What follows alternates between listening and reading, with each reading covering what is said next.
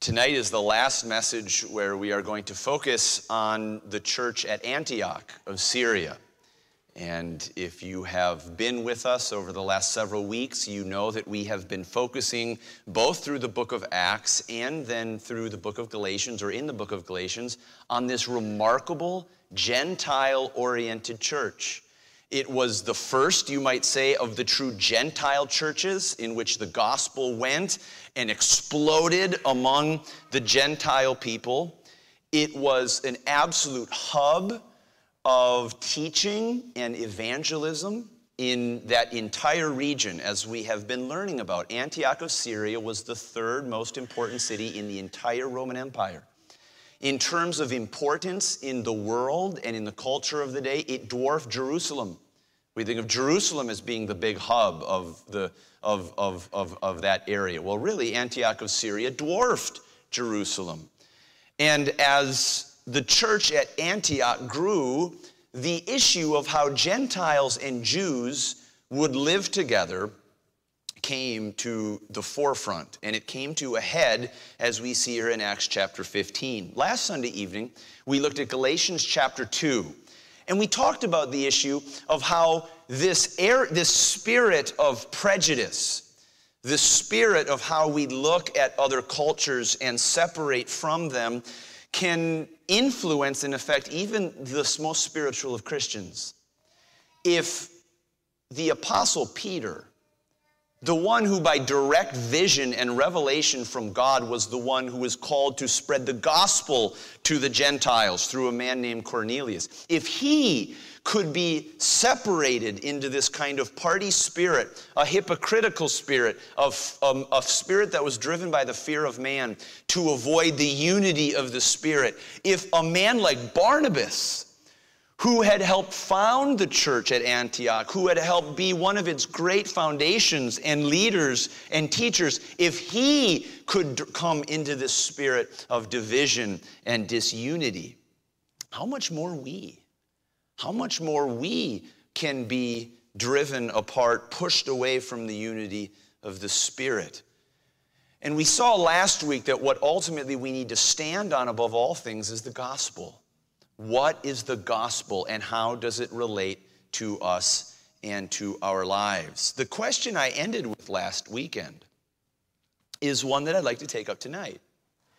One of the stickiest, one of the most difficult of all issues whenever we are looking at cultures being joined together in one church is how to discern, how to distinguish between what is biblical and thus must be insisted upon must be a requirement, and what is merely cultural and therefore flexible.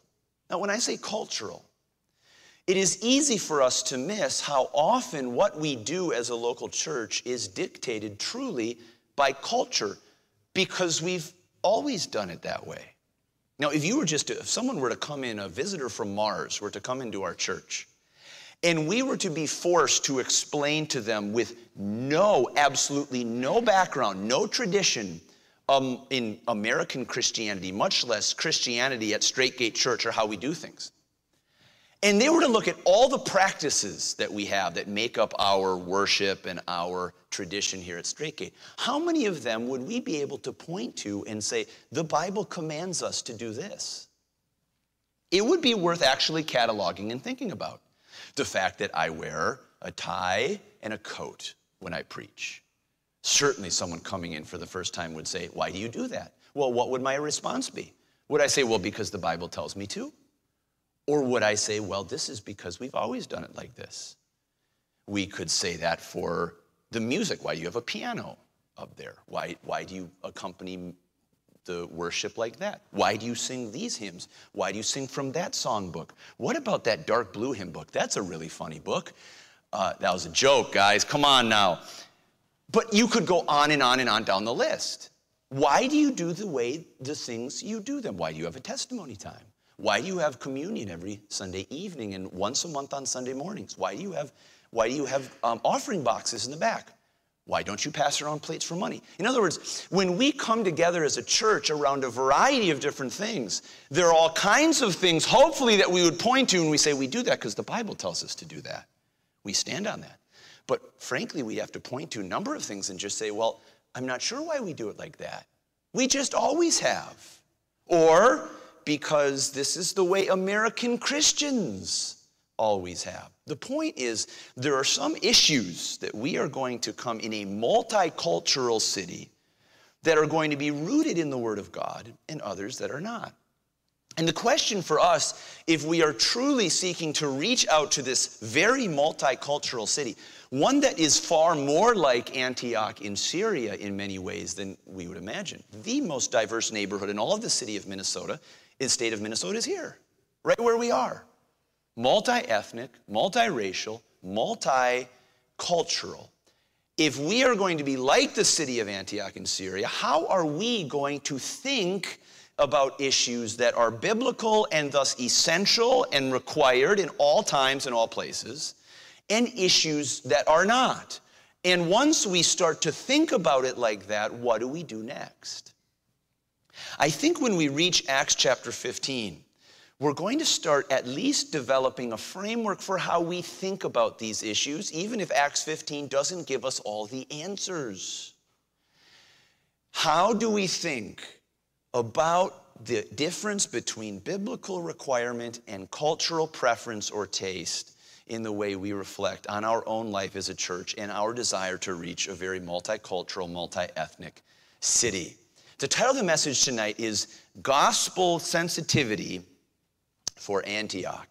Gospel Sensitivity for Antioch. Now, what is the issue going on in Acts chapter 15? You recall we touched on it a little bit last week. A Gentile church is forming, I should say, Gentile churches. And immediately, those who were very rigorously and conservatively Jewish have one question Are they circumcised? Now, this was, of course, not merely a matter of prurient interest. It was a matter connected to the very, the very ethos of what it meant to be a Jew. To be a Jew was to have an us versus them mentality. It was to have the mentality that we are God's chosen race, we are His chosen ethnicity. He chose us going all the way back to Abraham, who was the friend of God and the father of many nations. And through Abraham, God chose the Semitic people as his channel of blessing to the entire world. And the sign that stood out, that separated the Jewish people from all others centrally was the sign of circumcision, an actual physical sign. So the Jewish people, as we saw last week, the Jewish Christians, were not doubting whether Gentiles could be saved. They believed that Gentiles could be saved. But in their mind, since they were the channel of God's blessing to the world going back in the Old Testament. Surely that meant if a Gentile were to come into the family, were to come into God's blessing, they were required to be circumcised like a Jew and to keep the Old Testament ceremonial laws, like keeping kosher, like certainly Sabbath obligations, like a variety of other practices in the Old Testament that would be a requirement for the Jewish people. And this became quite a stir. We saw last week, Paul himself began disputing hotly about this. This became an issue we saw in Galatians chapter 2 in, the, in the, the disunity that arose in the church there from people separating and isolating based on whether they were Gentile or Jew. And we read here in Acts chapter 15 that they decided to send the issue to the mother church, if you will, the headquarter church, if you will, in Jerusalem, where the apostles, or at least some of the apostles still were, where James, the Lord's brother, Jesus' brother, was and seems to have been the kind of head, a leader of the church at Jerusalem. And what we need to recognize here, and what I want to do is, I want to look at how the church at Jerusalem thought about this question. What was their reasoning? How did they reach an answer as we know what they ultimately said? No, you don't have to be circumcised in order to be saved. You don't have to keep Old Testament regulations in order to be saved. That's not the gospel. But we notice what, perhaps as you read, you noticed what they did say. When they wrote to them, they said, It seemed good to the Holy Ghost and to us to lay upon you no greater burden than these necessary things, that you abstain, you stay away from meats offered to idols, from blood, from things strangled, and from fornication. How did they think about what kinds of instruction they were going to give to this very different Gentile culture than to the Jewish culture that was in conflict. Three things of their reasoning. First of all, notice their awareness. Their awareness. What was the awareness that they had? Well, let's start here with Peter. Peter, after there had been much disputing, gets up and he has something to say. Notice here in verse 7 Peter rose up and said unto them, Men and brethren, ye know how that a good while ago God made choice among us. God chose that the Gentiles by my mouth should hear the word of the gospel and believe. So God chose that the Gentiles would hear and believe. And God, which knoweth the hearts, bear them witness. He testified about them. How did he testify to their salvation? Because he gave them the Holy Ghost even as he did unto us, and put no difference between us and them, purifying their hearts by faith. Now, friends, there are just some wonderful things that I should just pause for a moment to say. What does it mean to become a Christian? It means that your heart is made pure by faith. Isn't that a wonderful thing when we know inwardly how dirty our hearts are? I mean, honestly, when, when people say of themselves, well, I think I'm a pretty good and moral person, generally speaking, do they know their hearts? Scripture says our hearts are deceitful and desperately wicked. And if we would be truly honest with ourselves, about how our own hearts, our priorities, our thinking, our acting is affected by our own self centeredness, by our own pride, by our own vanity, by our own cravings and our own desires and our own lusts. Surely we would say, My heart needs to be purified. My heart needs to be made pure. In other words, the problem is not that I've got a generally good spring, a good fountain, and sometimes things just go wrong. Our humble recognition, as in light of what Scripture tells us, is that no, my spring is wrong from the get go. My fountain is pumping out dirty water. The spring, the fountain needs to be cleansed. If the outcropping of it, if the outgrowth of it, if the flow of it is going to be clean. And notice here what it means to become a Christian is for your heart to be purified by faith. Not only that, what does it mean to become a Christian? It means to receive the Holy Ghost, the Holy Spirit. I don't mean that as being something spooky or something mystical. It means that the way that your heart is purified is that a new force, a new person moves in that God enters into your being, becomes unified with your human spirit, and empowers you to live the way that He wants you to live. This is what it means to become a Christian. Becoming a Christian is not something we do, it is relying on the one who already did everything we need. And so Peter here is testifying to the very heart of the gospel that God gave witness he testified to the Gentile faith by giving them the Holy Ghost, and he purified their hearts by faith. Now look at verse 10. Now therefore, why tempt ye God or put God to the test? to put a yoke upon the neck of the disciples, which neither our fathers nor we were able to bear. But we believe that through the grace of the Lord Jesus Christ, we shall be saved, even as they. Now, notice something here. The first thing that Peter was very, very focused on in how he thought about these issues was his witness to what God was doing. His witness, his testimony to what God was doing. Peter recognized this God was at work. God was doing something. Why? Because he saw it. He was the one who had been privileged to give the word that opened the door to the Gentiles to, through a man named Cornelius. And now he sees, he had seen the evidence of the Holy Spirit in the life of these Gentiles. And he was willing to say, It's not my testimony that matters, it's his testimony. He is the one who is at work. Now, this is the very first step when we are going to be sensitive to a multicultural world in which we live in the city of Minneapolis. It's this God's at work. And do you believe that? Do you believe that on the streets of these city, across every single different ethnicity and culture that we are ministering to today, God's at work? Do you believe God is at work among the Somalis who are our neighbors? That God is at work among the Latino population, that God is at work among the Tibetan population, that God is at work among the Hmong population, that God is at work among the African American population, that God's among, among the, the hippies that are uh, in, in this city. Do you recognize that God is at work? And his work is to bring people to repentance and faith, to purify their hearts by faith, and to give them the Holy Spirit. You see, when we are blind to what God is doing, we think that God is only doing something in our four walls, within our four corners.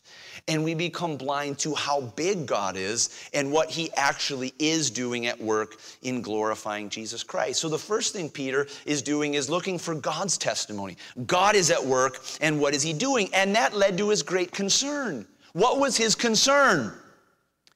Now, therefore, why tempt ye God to put a yoke upon the neck of the disciples? His great concern was, let me not hinder the work that God is doing. Let me not stop it. You know, friends, when, when we uh, put a requirement in a multi ethnic or multicultural world for people to adopt our culture, whatever that culture is, to come to Christ, to be a faithful disciple, do you know what we're doing? We're putting a yoke on them. We are at danger of hindering God's work by putting our own requirements on top of it. And Peter said, No, no, no, let that never be. God's at work, so let me assist it, not hinder it. Now, we should just embrace that as just a general rule. If God is at work in this city, and he's drawing people out to himself, our goal should be God, let me never stand in the way by anything that is beyond what your desire is, what your will is. Let's all come into that priority. That should be all of our desire. But notice also then what he says. I love this. In verse 11, he says, But we believe that through the grace of the Lord Jesus Christ, we shall be saved even as they. Now stop there for just a minute. What's he saying? We believe that we shall be saved even as they. Do you know what I would have expected him to say? We believe that they shall be saved even as we. You get it? We're the saved ones. Maybe they can get saved just like us. Do you see that he does exactly the opposite? We believe that through the grace of our Lord Jesus Christ, we might be saved just like them. In other words, Peter had no doubt about what God's work in them was. He was just hoping that God's work was just the same in us. Now, do you know there's some real humility there and some real identification with the work of God? To look out at what God is doing in different pockets of this city, in a multicultural and multi ethnic city, and not having the kind of perspective like I'm kind of, um, um, the buttons are bursting on my shirt, and then saying, maybe some people can get holy enough to join us but instead be saying, you know what the grace of God is? How amazing is this? The grace of God is that I can even be saved, just like they are. That's a pretty good attitude to have. It's a pretty good humility to have because it recognizes that at the foot of the cross, the ground is equal no one stands taller at the foot of the cross, and no one stands shorter because it's through no goodness of our own. It's through no cultural superiority.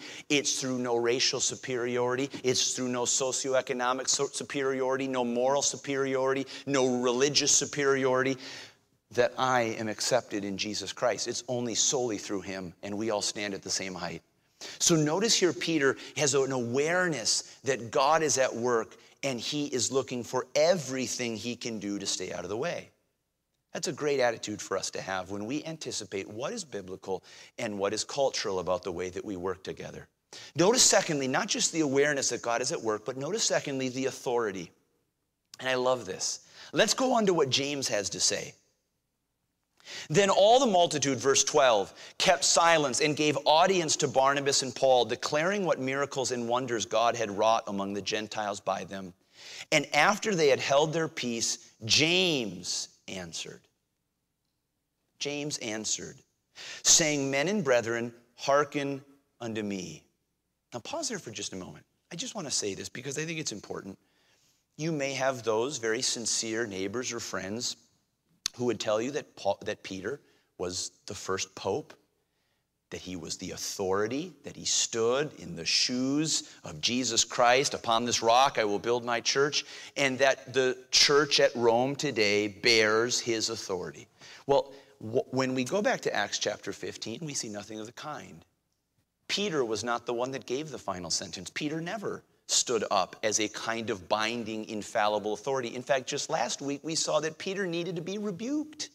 Peter needed to be corrected for his erroneous thinking. This is not any diss on Peter any more than it's a lifting up of James. It's simply just to say the Bible suggests something different to us. Now, notice again, James answered, saying, Men and brethren, hearken unto me. Simeon hath declared how God at the first did visit the Gentiles to take out of them a people for his name. So now listen, he's identifying with Peter. This is what we have seen. God is bearing them witness. He's testifying. And notice this. And to this agree the words of the prophets, as it is written. After this, I will return and will build again the tabernacle of David, which has fallen down, and I will build again the ruins thereof, and I will set it up, that the residue of men might seek after the Lord, and all the Gentiles upon whom my name is called, saith the Lord, who doeth all these things, known unto God are all his works from the beginning of the world. Wherefore, my sentence is that we trouble not them, we don't harass them, which from among the Gentiles are turned to God. Now, now pause there for just a moment. What do we just read? James ultimately, to determine the matter, goes back to Amos chapter 9. That's where he's quoting from. It's somewhat of a liberal, a liberal quote, it's more like a paraphrase. But he is quoting Amos chapter 9, and he says what Peter is saying about God bringing the Gentiles to salvation, the words of the prophets agree. Now you say, well, why does this matter? The logic that James has, he seems to have, is that God has from the beginning testified that the Gentiles would come into his plan. And not only that, God's assessment is that the Gentiles would come in still as Gentiles. They wouldn't become Jews. They would remain with their Gentile character. And the logic that James seems to be drawing is therefore, this has been part of God's plan all along that the Gentiles would come in, even as uniquely Gentile, without being circumcised, without keeping all the elements of the Judaic law, and therefore, that is what we're going to do. And you say, well, why is that important? Our statement of faith here at Straight Gate Church, the very first one says this We believe the scriptures, both Old and New Testaments, to be the verbally inspired Word of God without error in the original writings, the complete revelation of His will, the complete revelation of His will for the salvation of men and the divine and final authority for all Christian faith and life. Do you believe that? Do you believe that the Word of God is the complete and final authority for all Christian faith and life? If you do, then what is our authority for determining what is cultural and what is biblical? The text of the Word of God. And this is exactly what the early church did. What does the Bible say?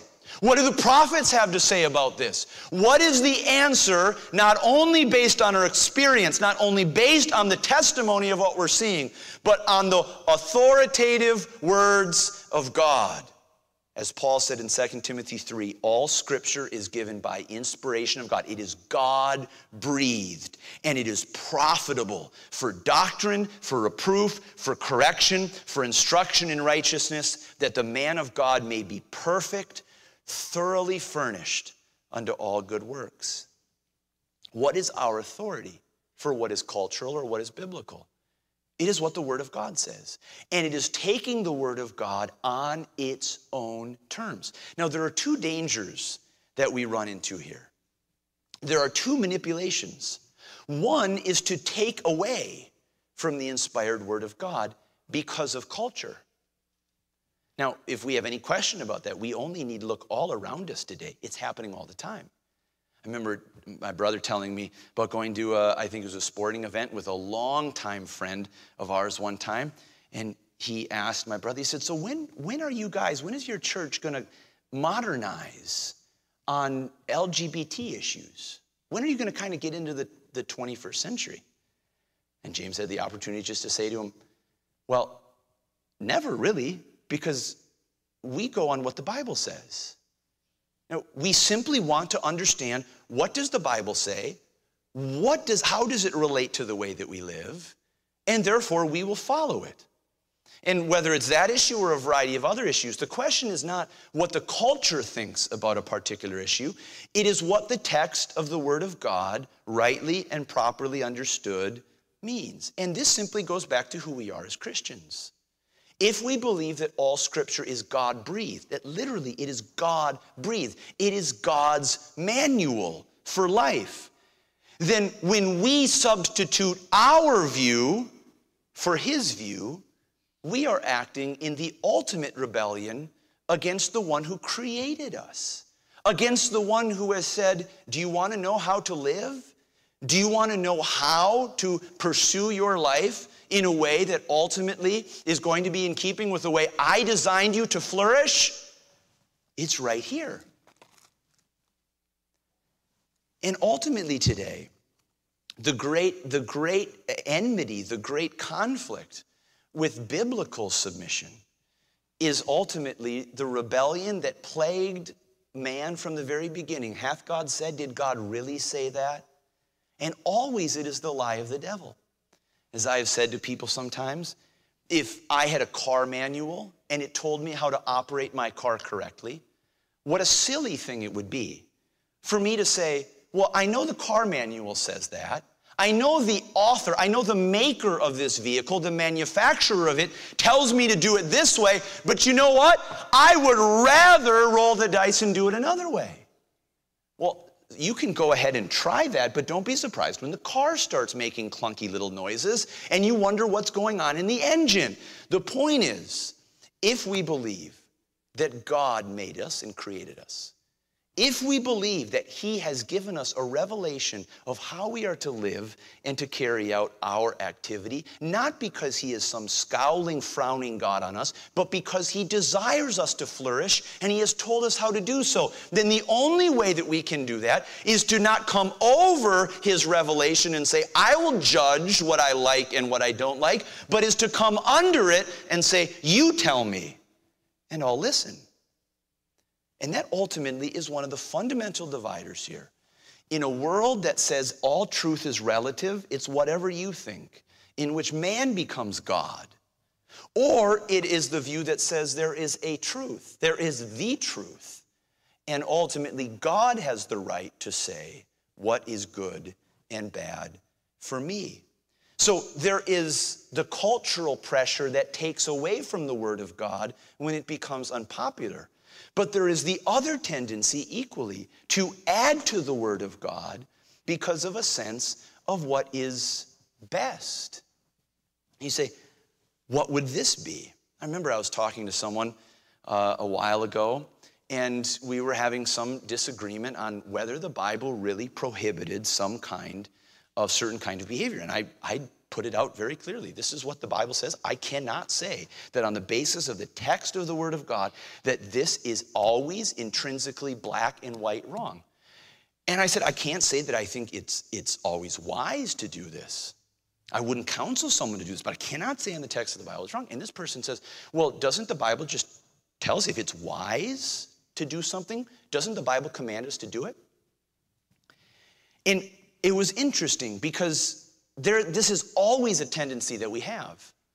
We say, well, the Bible might not be clear on this issue, but you know, it sure makes a lot of sense to me.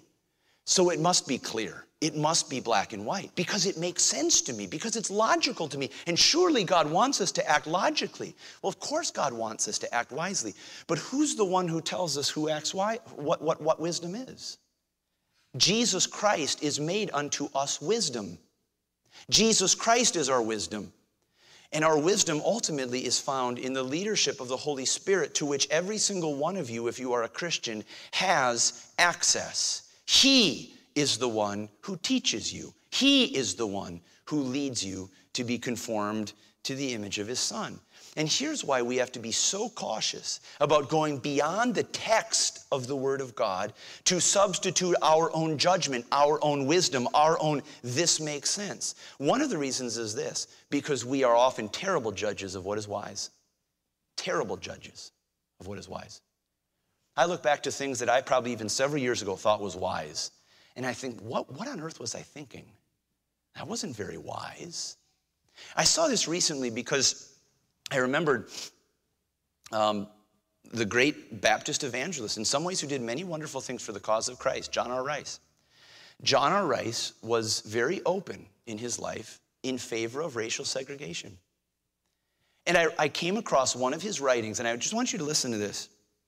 He said, socially, it is better for both blacks, he says, use the word Negroes, and whites to run with their own kind and intermarry with their own kind.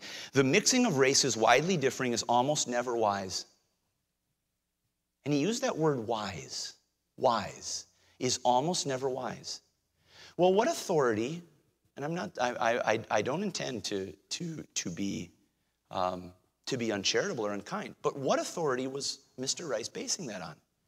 Was it the authority of the Word of God, who showed us that Moses, one, of course, the great heroes of our belief, married an Ethiopian woman and was, con- and was con- con- uh, criticized in his own time for doing so? Was it on the basis of the authority of the Word of God, or was it on a wisdom that was based on something else? And we could go on and on and on down the list that in a particular culture something appears to be wise, and so we say it is biblical. And then we step back with hindsight in 20 or 30 or 40 years and we say, not only was that unwise, that was, that was awfully immoral.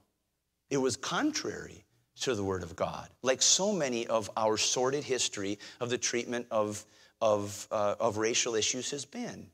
You could say the same thing about slavery, about all kinds of other abominations that even Christians justified as well. This is wise, this is appropriate. And so we're going to say the Bible is clear on this issue. Nonsense. Nonsense. The ultimate authority is not our wisdom. It's not us who gets to stand over the text of the Bible and say, I think this makes sense, God. I'm going to pretend you were clearer on this than you actually were. No. We stand under the Bible and we say, God, were you clear on this? Were you black and white on this issue? If you were, then we are too. But if you're not, then we're not going to ask you to be more clear on it than you were. We're not going to ask you to be more stringent on it than you were. We are going to trust your wisdom over our own. Now, that's simply a submission to the authority of the text of the inspired Word of God, worked out then in our hearts by the Holy Spirit that He has given to every one of us. What does that mean? We see the same thing here their authority was rooted in the Word of God, and ultimately that must be our same. We see the awareness of God being at work. We see, secondly, the authority of the Word of God. And thirdly, I want you to see here a kind of sensitivity that ultimately came through in what we'll call an association in association. Notice then what James says in verse 20. He has said, My sentence is that we trouble not them which from among the Gentiles are turned to God, but that we write unto them that they abstain from pollutions of idols and from fornication and from things strangled and from blood. For Moses of old time hath in every city them that preach him, being read in the synagogues every Sabbath day. Now, what's going on here?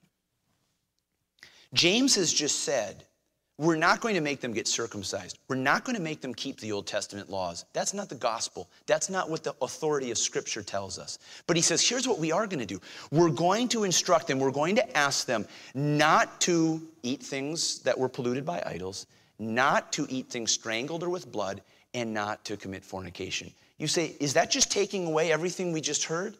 Well, let's think about this. Notice what he says. For Moses of old time, hath in every city them that preach him being read in the synagogues every day, Sabbath day. What's, what's the reasoning here? What's the logic? Well, let's go back, first of all, to what he is asking them to abstain from. The first thing is this don't eat things that have been polluted or that have been connected to idol worship in town. Now, if you had to understand, if you were in a Gentile city, your city was marked by idolatry. That's what it was. These were pagans. And pagan practices would include sacrificing meat to the idol gods in the idol temple. And as a result, you would bring your ox or your goat or whatever it was to be sacrificed. The priest would take some of the meat and burn it and sacrifice, and some of it would go to the priest. And if the priest didn't want to eat it, it would be sold in the meat market. And it would then be public, it would be like the local grocery store. Well, here's the meat from the local idol temple. Well, you can imagine the Jew. The Jew with a sensitive conscience toward idolatry said, There's not a chance I'm going to go anywhere that near that meat market because I don't want to be polluted by what has been offered to idols. And so James is saying, Stay away from the meat market that has been polluted by idolatry. Here's what else we said from things strangled now, it was apparently a Gentile delicacy not to eat meat like the Jews did, where you literally sever the head of the animal, drain out the blood, and then cook it. The Jews would actually, or the Gentiles would actually eat meat where the animal had been strangled, the blood had not been drained, and it would be prepared. It would be cooked in the blood, if you will. And so this would connect also then to what he says next from things strangled and from blood. The Jews, of course, recognized, as the Old Testament law says, the life of the, of the, of the, of the, of the flesh is in the blood. And so stay away from eating blood, stay away from this. And here James says, here's a particular dietary practice. And then he says, and from fornication. Now, what does he mean from fornication? Well, a couple things. One, it was in Gentile cities, fornication was rampant. In fact, that was connected to idol worship. Sometimes the priestesses of the local Gentile pagan temple would be effectively prostitutes. And the whole connection of the entire worship, the whole eh, connection of the religious ceremony would be to immoral practices. So, certainly, James is saying stay away from that. It also could be, though, that because the Gentiles practiced effectively incestuous marriage, they would not keep to the kind of, of Old Testament prohibitions about what kind of, uh, of, of, of, of closeness of relative you could marry, that James was also saying, don't be marrying people who fall within these laws of consanguinity. Now, what actually is going on here? Well, notice the reasoning that James uses. He says, For Moses of old time has in every city them that preach him. What's he saying? You Gentiles are going to be in a city where Jews are. It's going to be what, what, what you're going to have. Moses is preached in every city. And so he's saying, if you want to be united and connected with Jewish people in a body of Christ, there are going to be some sensitivities that graciously you can respect and not put a thumb in the eye of some of these Jews. And in the same way, he was saying, if you want to spread the gospel, if you want to evangelize the Jews in your community, the Jews are not coming in a door of someone who says that on their, on their feast days in the church, they're eating idol worshiping meat. They're not going to do it. They're not going to come in and sit down to you and eat a bloody steak. It's not going to happen. And so, therefore, if you want not only to have unity in the body of Christ, but also to evangelize the Jews that are in your city, you're going to have to have some sensitivity to their own prejudices. Now, do you see here what James is saying? And do you see here what a powerful example and witness this is to us? The first thing is this we stand on the authority of God's word in terms of deciding what the Bible says for our practice and for our life here as a church. But secondly, we are always sensitive to, we are always, as much as we can be, aware of the prejudices that will hinder the spread of the gospel of Christ. It's very simple.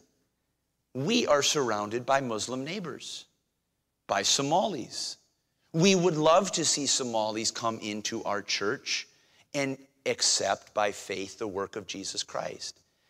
There's not a chance that if we have a group dinner here at church, we're going to be openly advertising our pork. That's very simple. Why? Because we are not going to be attracting, we are not going to be overcoming that prejudice when we're already seeking to, to see the work of God done in them in Jesus Christ. And you could simply go on down the list. The question that we should be asking ourselves is Are any of our cultural, not biblical, are any of our cultural practices putting up a barrier to the work of God among the various cultures and ethnicities in this city? And if they are, out of sensitivity and love for the gospel, we should say, well, that one's gone. Just like James says, you Gentiles, if you want to be united in the local church and you want to be spreading the gospel in your city, you must be sensitive to these kinds of prejudices, extra biblical prejudices, yes, but prejudices that would hinder the work that God is trying to do in your area.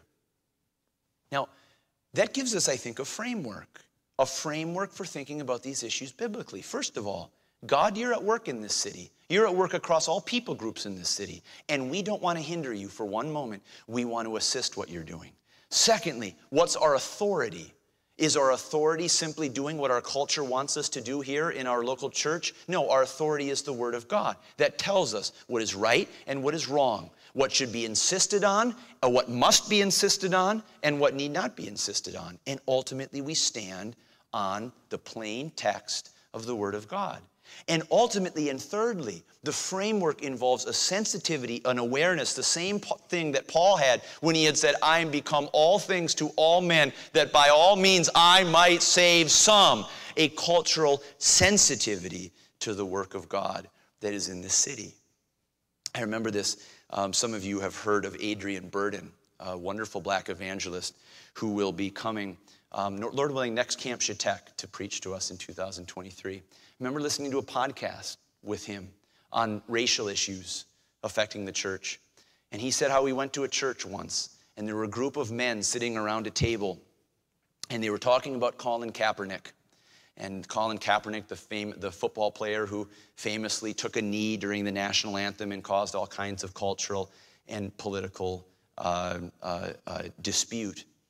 And he said on this podcast, he said, I, I sat around that table and listened as these men just absolutely, politically and other things, just absolutely went to town on Colin Kaepernick, just criticizing him up and down, disparaging him.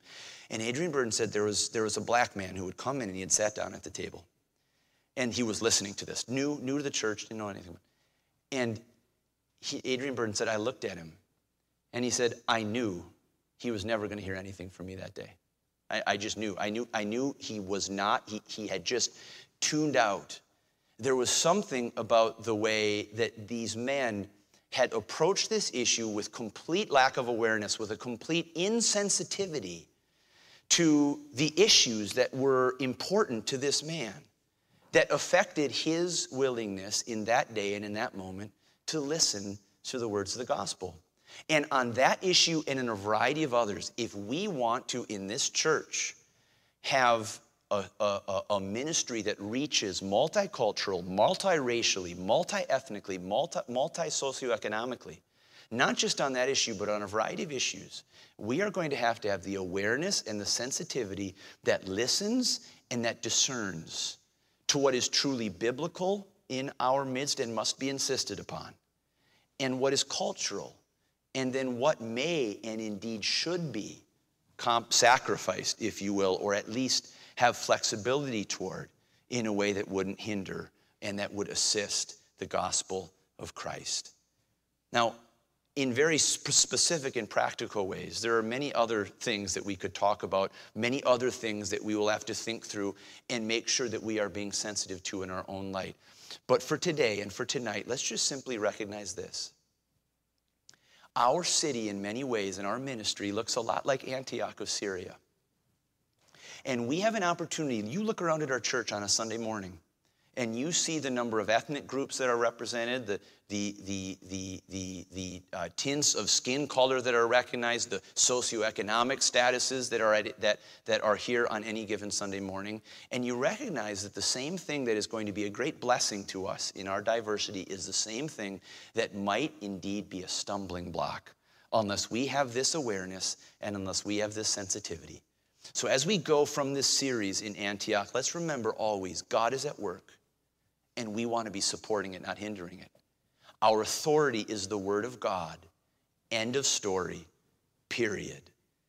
And thirdly, we must, by the Holy Spirit, have the kind of awareness and sensitivity to the challenges, but also the opportunities of living and ministering in this city in a way that will further God's work and the spread of the gospel. Let's pray. Father, we thank you for your word and thank you for its authority over our lives. And we recognize that tonight. May you help us here not to take away from your truth of what you have proclaimed, but may you also help us not to add to it, not to put a yoke on necks of those in whom you are working. May we have the sensitivity and the awareness and the biblical discernment to be able to advance your truth and your gospel in this city.